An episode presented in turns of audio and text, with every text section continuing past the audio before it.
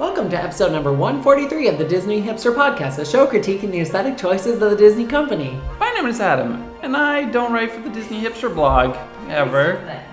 It gets old. With me, as always, is my co-host, Andrew, Hello there. my co-host, Jamie, Hey guys. and my other co-host, Keith. Hey. On today's show, we're going to be talking about the vegetarian options at this year's International Food and Wine Festival.